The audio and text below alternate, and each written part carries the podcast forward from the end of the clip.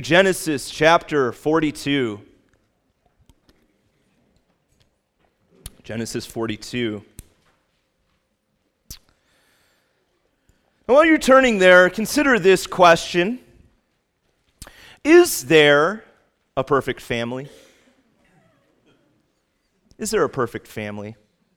I know, I know. If you've been around church for any time at all, your quick response to that question is, oh, yeah, I know that no one's perfect. And if imperfect people are populating a family, well, then no family's perfect. But I'm not convinced that we actually believe that statement all the time.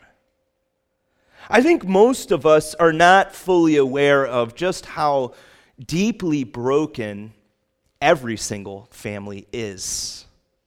I read a great article this week by Richard J. Pratt Jr. Uh, titled Broken Homes in the Bible. And in it, he shares with us the the- theological reality that you can go all the way back to the first family and see incredible brokenness right from the start. He writes Unfortunately, very few people acknowledge how long and how deeply the human family has been broken. When troubles come to our homes, we almost always pin the blame on someone's personal failures. My family was fine, one mother told me, until my son became a teenager. And as a little aside, I heard that regularly from my mother. We were without problems, a husband once commented. And suddenly, my wife was unfaithful to me. We were a great family, a child confided in me. But then my dad just got up and left. Of course, we all have personal failures, and there's plenty of blame to go around for the problems of our family, uh, for the problems our families suffer. But statements like these reveal how much we need to look more carefully at the root of our problems no family is fine without problems or great until someone destroys it. Every home is broken from the day it begins. Now, why do we need to understand this reality that Pratt exposes us to? Well, for one thing, I think it helps us to come to grips with the family that God has given us. Uh, while we might say that no family is perfect, we might also say that I wish God gave me a different family. But we come back to that question again how big is your God? Is he always in control? Does he always make the right decision? Uh, does he know more of the picture than you know?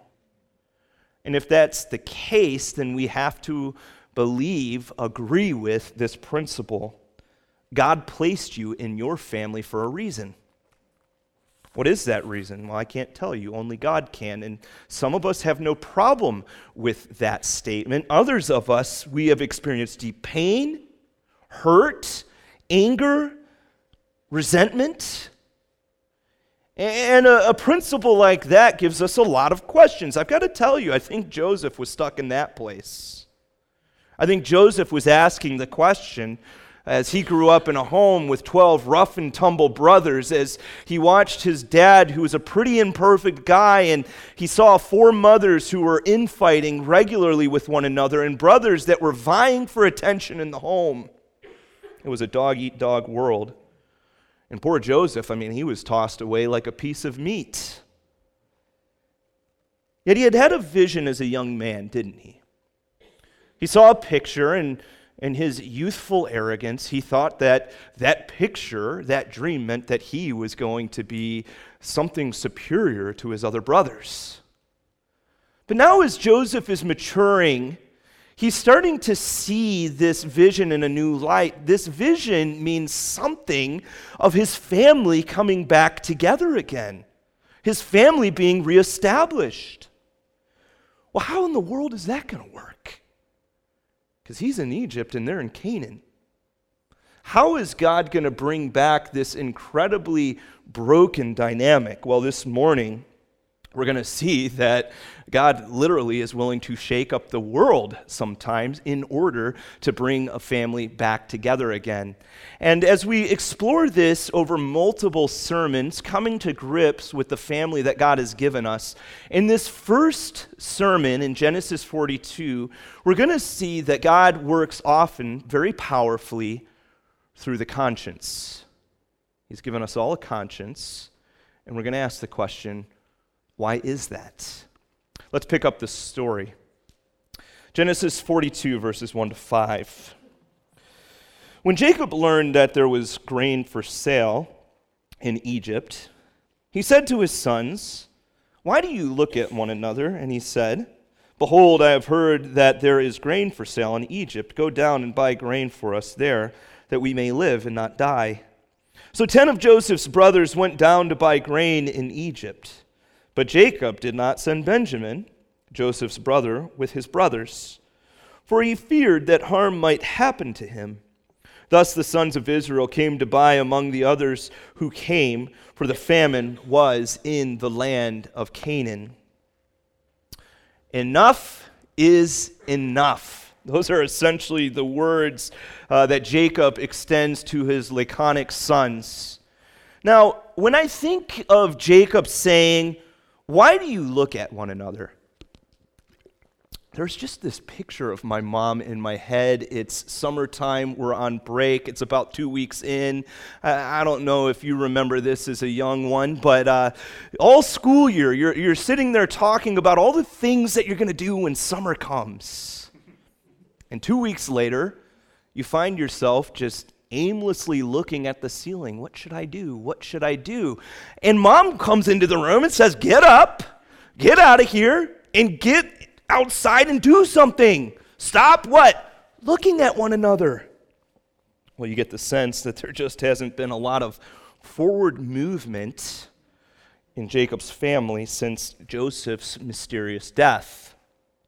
The family's been stuck the sons are walking around with a cloud over them that just won't go away. No one talks about it, except for, of course, Jacob. He talks about it all the time. But amongst the boys, and you know how this goes, some things are just not mentioned. We don't talk about those kind of things. It's been 20 years. It's been 20 years since that's occurred. Let's think about 20 years for a moment. 20 years is plenty of time for someone to get married and start a family.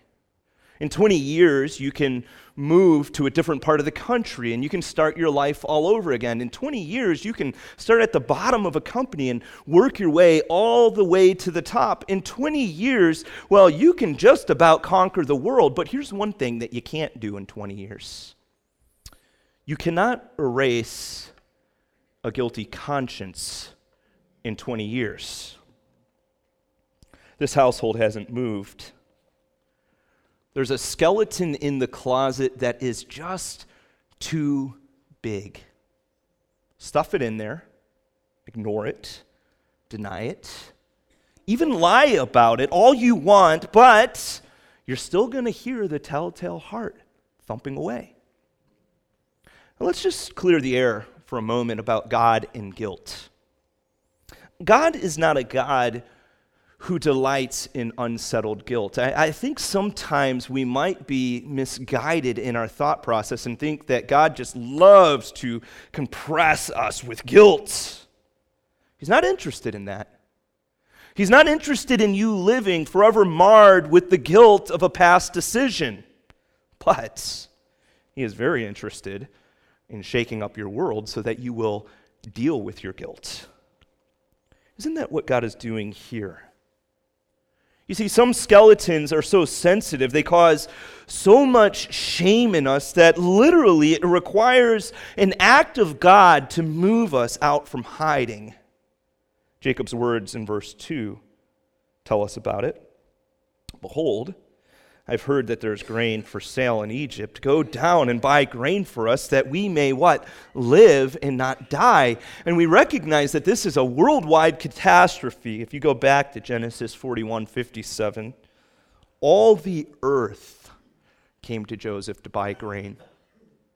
so severe that this encompasses the then known world. Now, that is an act of God if I've ever seen one. He's literally causing these brothers to be forced to march down to the one place where none of them wants to go. Now, how about you? Maybe enough is enough is something that you need to hear this morning. Is there something in your past that causes you deep shame? Is there brokenness? The real question that I hope we will get into this morning is how do we deal with guilt? How do we move forward? Are we stuck?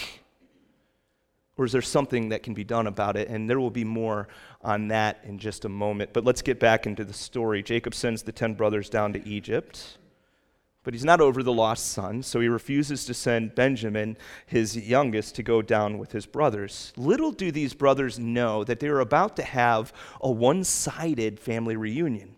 Look there at verse 6. Now, Joseph was governor over the land. He was the one who sold to all the people of the land. And Joseph's brothers came and bowed themselves before him and their faces to the ground. Joseph saw his brothers and recognized them, but he treated them like strangers and spoke roughly to them. Where do you come from? He said. They said, From the land of Canaan to buy food. And Joseph recognized his brothers, but they did not recognize him. Let's step into Joseph's shoes for a minute. I mean, can you imagine standing in your position of prominence, looking down into the masses of crowds when suddenly you recognize 10 distant faces that are very familiar? If you were to be with us last week, you, you might recall that Joseph named his oldest son Manasseh, which means what? God has made me forget all my hardship and all my father's house. I believe it was an honest statement. Joseph had determined that he wouldn't allow what was stolen from him, what had happened, to define his life moving forward. Yet, here's the deal with life, guys. Sometimes, no matter how hard you try to forget, old emotions, pains, hurts, will come ripping up to the top from somewhere deep below, especially when you're looking eyeball to eyeball with the person who hurt you so deeply. But the reunion, as we see in verse 8, is one sided. Joseph recognized his brothers, but they did not recognize him. How could this happen? Let me show you a picture of a handsome young guy I once knew. Now, this guy He's only about 17 years old in this picture. Now imagine with me.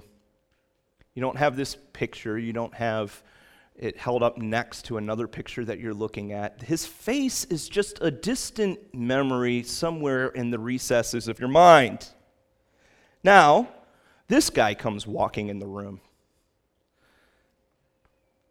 You recognize him, and I know what your first thought is what happened? he was so handsome back then, his wife must have fed him too well. Well, 17 years has a way of changing our appearance, doesn't it? In Joseph's case, it wasn't 20 years, it was also 20 years with 13 of those years being incredibly harsh. I'm sure those bitter years of servitude and imprisonment, they had weathered his features quite well. And so, from the brothers' vantage, they are shaken because there is this Egyptian official speaking through a translator, and the translator says, You are spies, and you have come to seek the nakedness of the land. Now, this accusation actually wouldn't have been often left field to these brothers. Uh, the Egyptians would station guards at the Asian boundaries because foreigners would come into the land and seek to find weaknesses in their defenses. And just think about this particular situation. Egypt had the foresight to stock up food right? And there is a worldwide famine going on. Who wouldn't want to come in and control those resources? Nonetheless, the brothers are no spies. They know, and actually, the Egyptian official knows, only they don't know that he knows. In an attempt to prove their innocence, they start explaining their credentials through the translator. No, no, no, my lord, your servants have come to buy food. We are all sons of one man. We are honest men. We have never been spies. The official just doesn't accept their word. No, it is the nakedness of the land that you have come to see. The brothers start singing like canaries. We, your servants, are twelve brothers, the sons of one man in the land of Canaan. And behold, the youngest is with our, our, our father, and one is no more. Bingo. Now Joseph is starting to get the information that he is looking for. Did you notice in verse 9 that it said something very intentional? And Joseph remembered the dreams that he had dreamed of them. What dreams? Well, the dreams from 20 long years ago. The first dream was happening right before his eyes. Genesis 37 7. Behold, we were binding sheaves in the field, and behold, my sheaf arose and stood upright, and behold, your sheaves gathered around it and bowed down to my sheaves. Amazingly, this dream is coming to fulfillment right here, right now. Ten brothers, and they are coming down for what? Grain or sheaves. But there's still a second dream. Genesis 37 9 tells us, Behold, I have dreamed another dream. Behold, the sun, the moon, and 11 stars were bowing down to me. Did you hear the word 11 there? How many stars are standing in front of him right now? Ten. Ten stars. Number 11 is home with an overprotective dad right now. This is why Joseph insists in verses 15 and 16 By this you shall be tested. By the life of Pharaoh, you shall not go from this place unless your youngest brother comes here. Send one of you and let him bring your brother while you remain confined, that your words may be tested whether there is truth in you, or else, by the life of Pharaoh, surely you are spies. How can this family be brought back together again? You know, Joseph can't just initially trust these guys. He can't come out and say, Hey guys, it's me. Remember the brother that you guys beat up and threw into a pit and sold and, and has been down here for 20 years? It's me. Let's catch up. Those kind of conversations don't happen after 20 years that have gone just like that. And frankly, the dream showed the brothers as stars. You see, in the ancient world, any kind of celestial body, when represented in a dream, indicated ruling. Basically, God didn't just have greatness destined for Joseph, He has greatness destined for this family. But how can you get these two bodies to come back together again? Can He trust them? Has there been any movement in the hearts? Has there been any repentance in them? Joseph's words that you may be tested, I believe, while the official is saying this, the inner man is also saying this as well. He's not worried that they're spies, he's worried that they might be the same old bunch that would sell you for 20 pieces of silver. Friends, when trust has been shattered, the process of rebuilding trust is not a, a simple, I'm just going to ask you for forgiveness kind of dynamic. Uh, sometimes that can just be mere words. Now, that's involved. But notice that it is not a singular act, it is a process. It requires a demonstration of a change of heart. And this can only be evaluated with time and actions. So, what is not appropriate in the process is for me, the offended, to hold on to bitterness and anger. I must have a Manasseh moment. And I certainly must never say, God can never change that person. That's always wrong. You know why? Because changing people is God's line of work. We pick up in verse 17. And he put them all together in custody for three days. Let's step into that prison cell for just a minute. In prison, the ten brothers are left with their thoughts, and notice how shrewd Joseph is. He puts them all together in the same room. They've got to look at each other's ugly faces in there. I imagine on day one, well, you're just kind of kicking the ground and no one's saying much of anything. But oh boy, on day two, someone brings up the name Joseph. Remember, we don't talk about Joseph.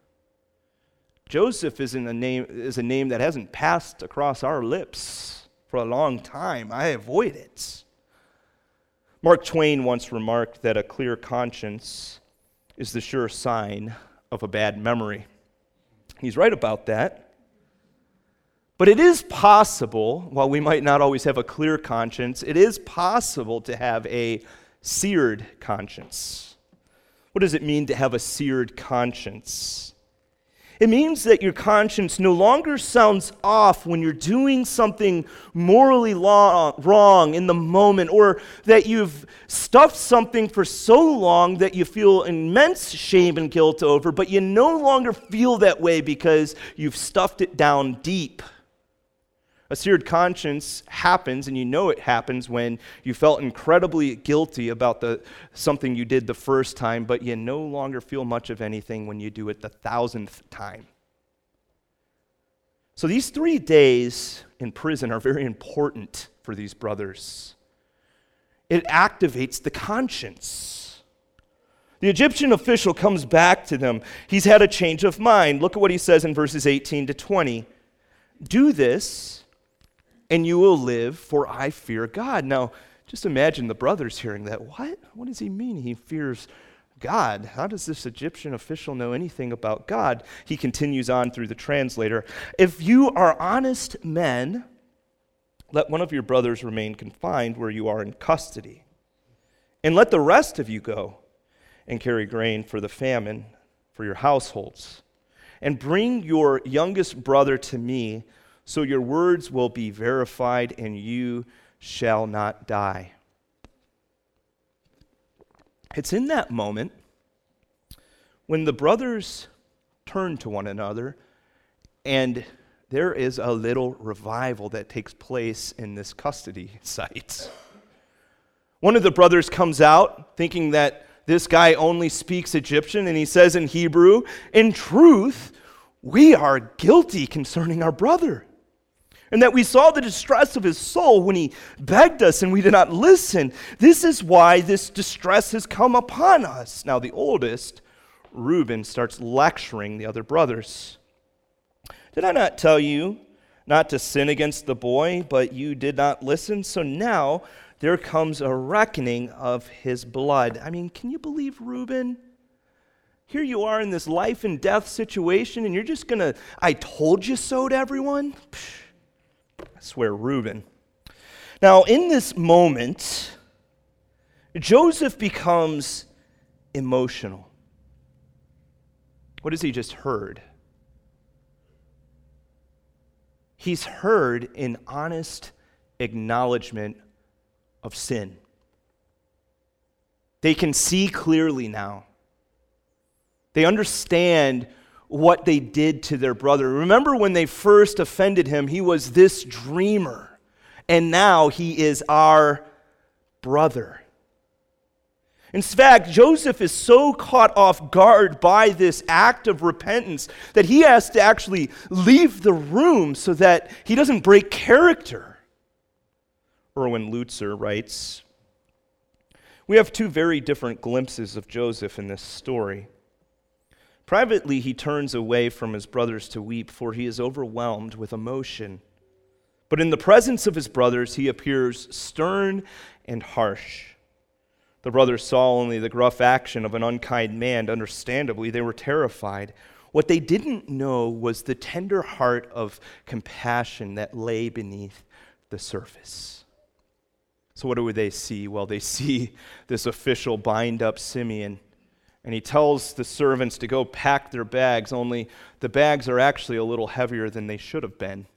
And they continue on. Look at verses 25 through 28.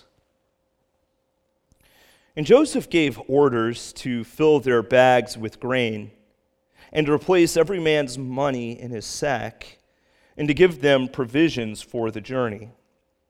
This was done for them then they loaded their donkeys with their grain and departed. And as one of them opened his sack to give his donkey fodder at the lodging place, he saw his money in the mouth of the sack. He said to his brothers, My money has been put back. Here it is in the mouth of my sack.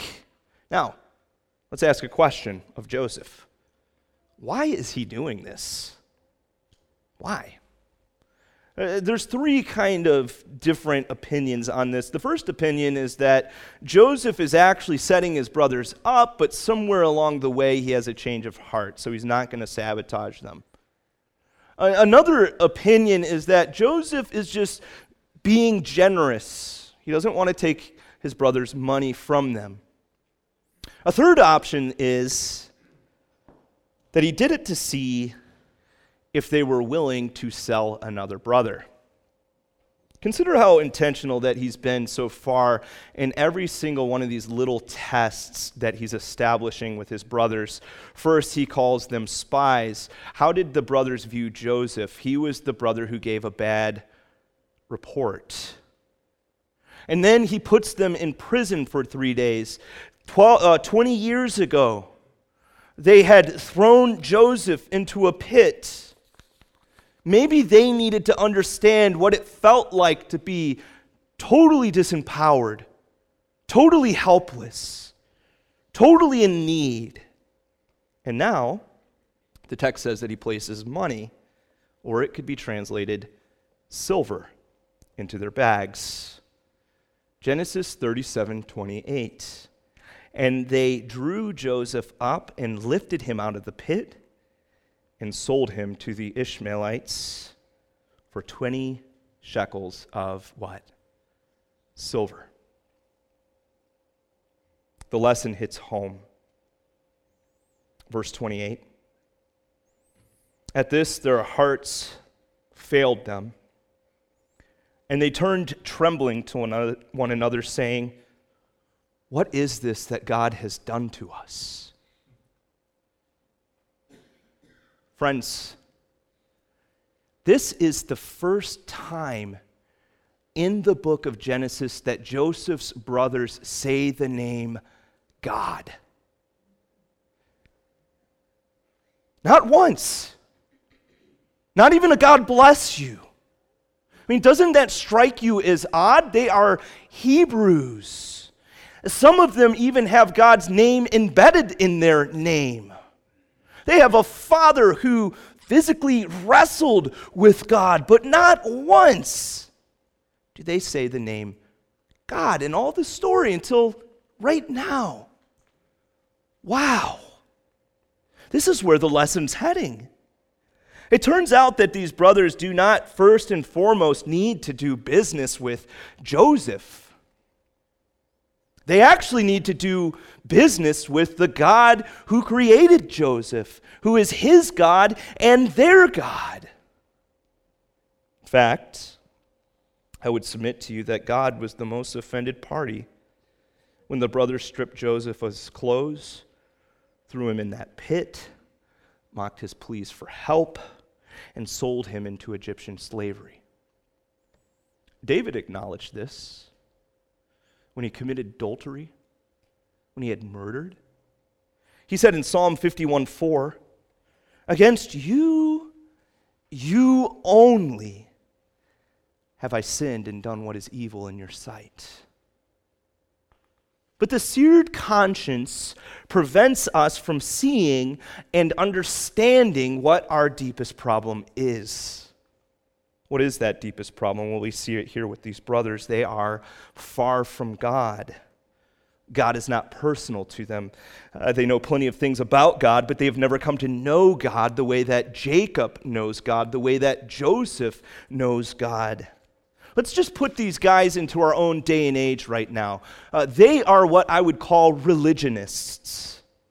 They know some Bible answers, they know some Bible questions, though I think they're probably pretty confused on the facts. They might have gotten saved. They might even have come forward and gotten baptized as young lads.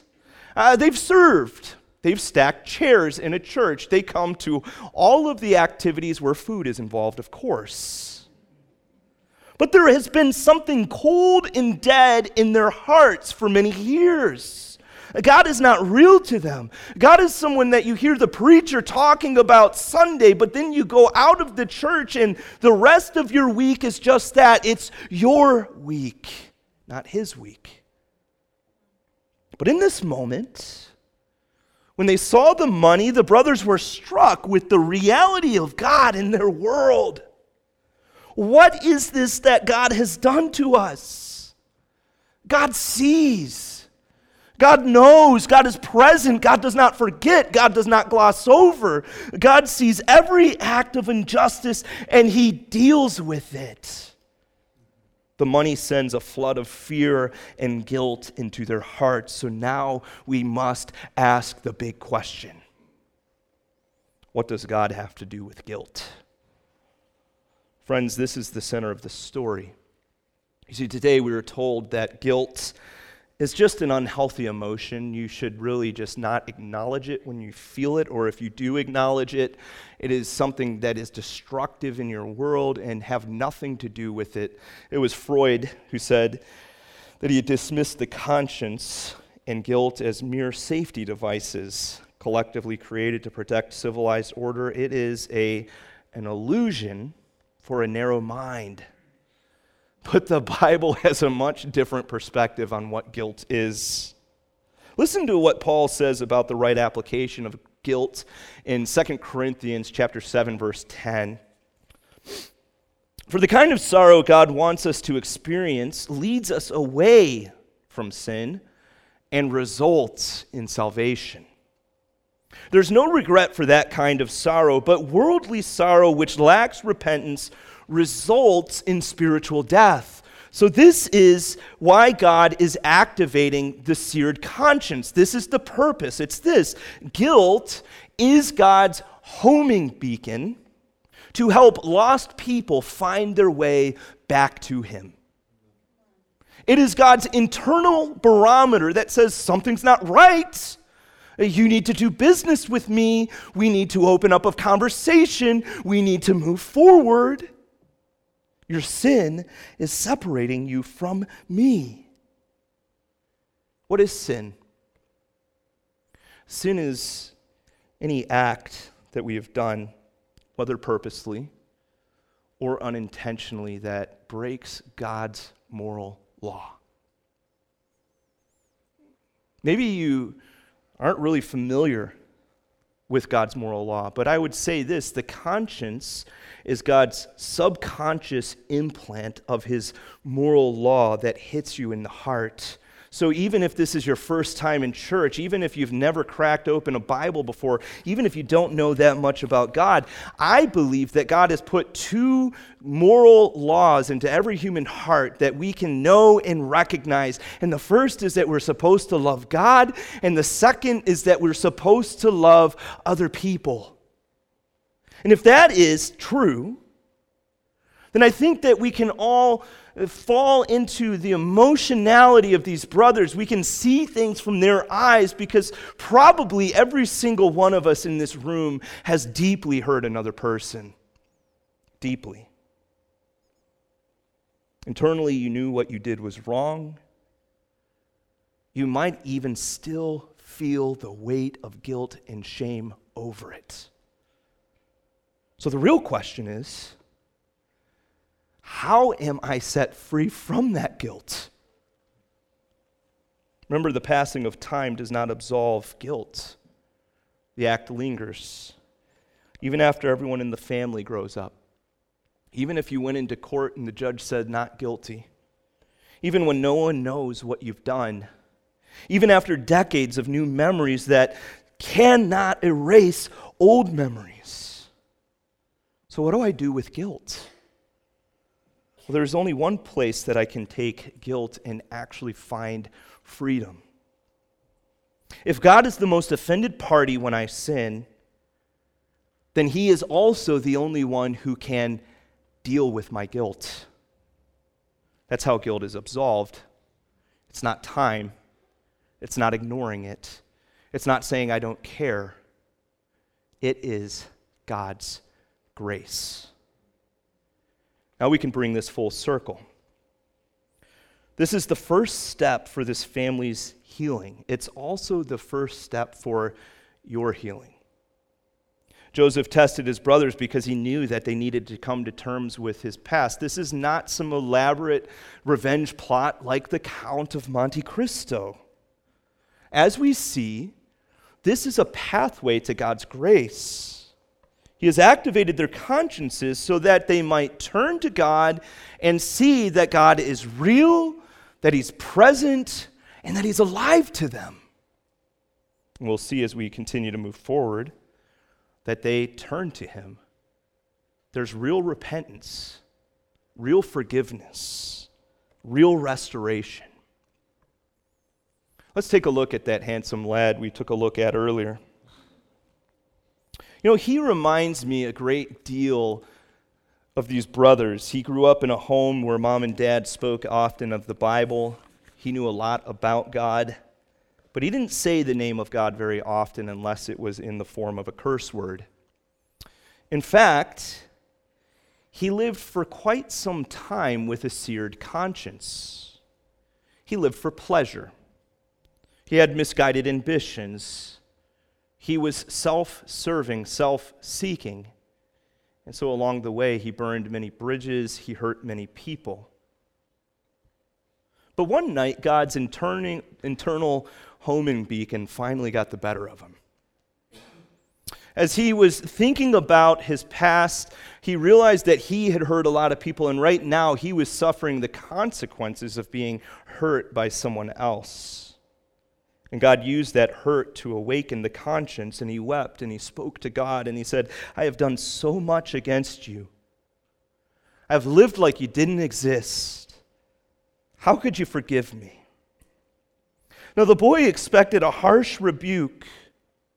He expected this long drawn out process of repentance where God says, Well, you have to jump over 50 hurdles before you can come back to me. But that's not what he found. God was so gentle and kind with his broken soul. Romans tells us that God's kindness leads us to repentance. Well, God will confront our sin to wake us up. When we are finally broken, when we finally come down to our end, we find that we are actually met with this kind, gracious, expectant, loving Heavenly Father. This young man remembered truths that he had taken for granted for so long. Jesus died for his sins, Jesus died in his place. Without Jesus, you can never be made right with God. But with Jesus, not one sin that you've committed in the past will go unforgiven.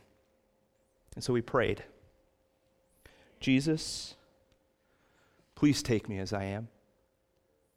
I commit to following you.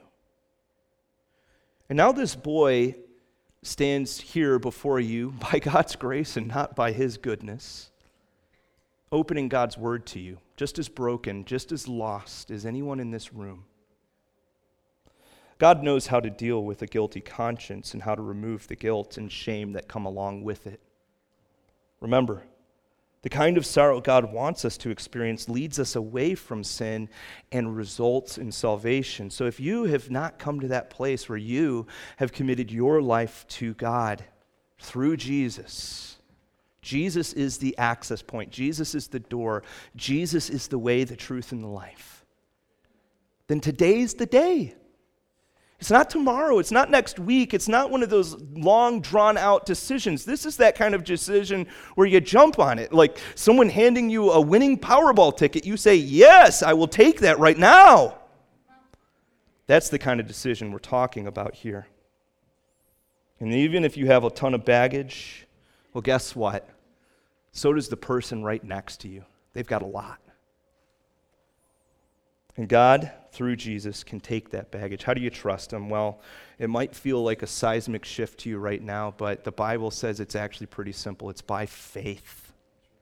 Faith means that you're willing to lean your trust, your hope, your entire worldview up against the person of Jesus who died for you, and as we're going to celebrate next week, who rose again from the dead. If you're ready to make that step of faith, would you pray with me? Bow your heads, please. Lord Jesus, in the best way I know how, I put my trust in you. I realize that up until this point, up until this moment, moment, I have been running from God. I've been far from God. But I know that if I put my faith in you, if I trust in you, that I can come back to God. I can be made right with God. And so I trust you. In the best way I know how, I trust you. Amen.